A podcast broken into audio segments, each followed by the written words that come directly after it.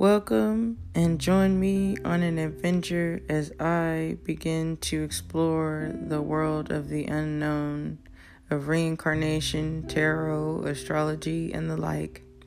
If people were reincarnated, I wonder if, with every rebirth, we were a different ethnicity.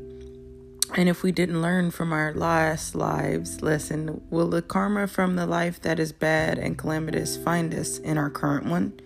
Considering slavery, could it have been that in our other life the whites were black and the blacks were white? Indeed, this is an intriguing idea considering that some black people act white, Oreos, and some white people act black, cookies and cream.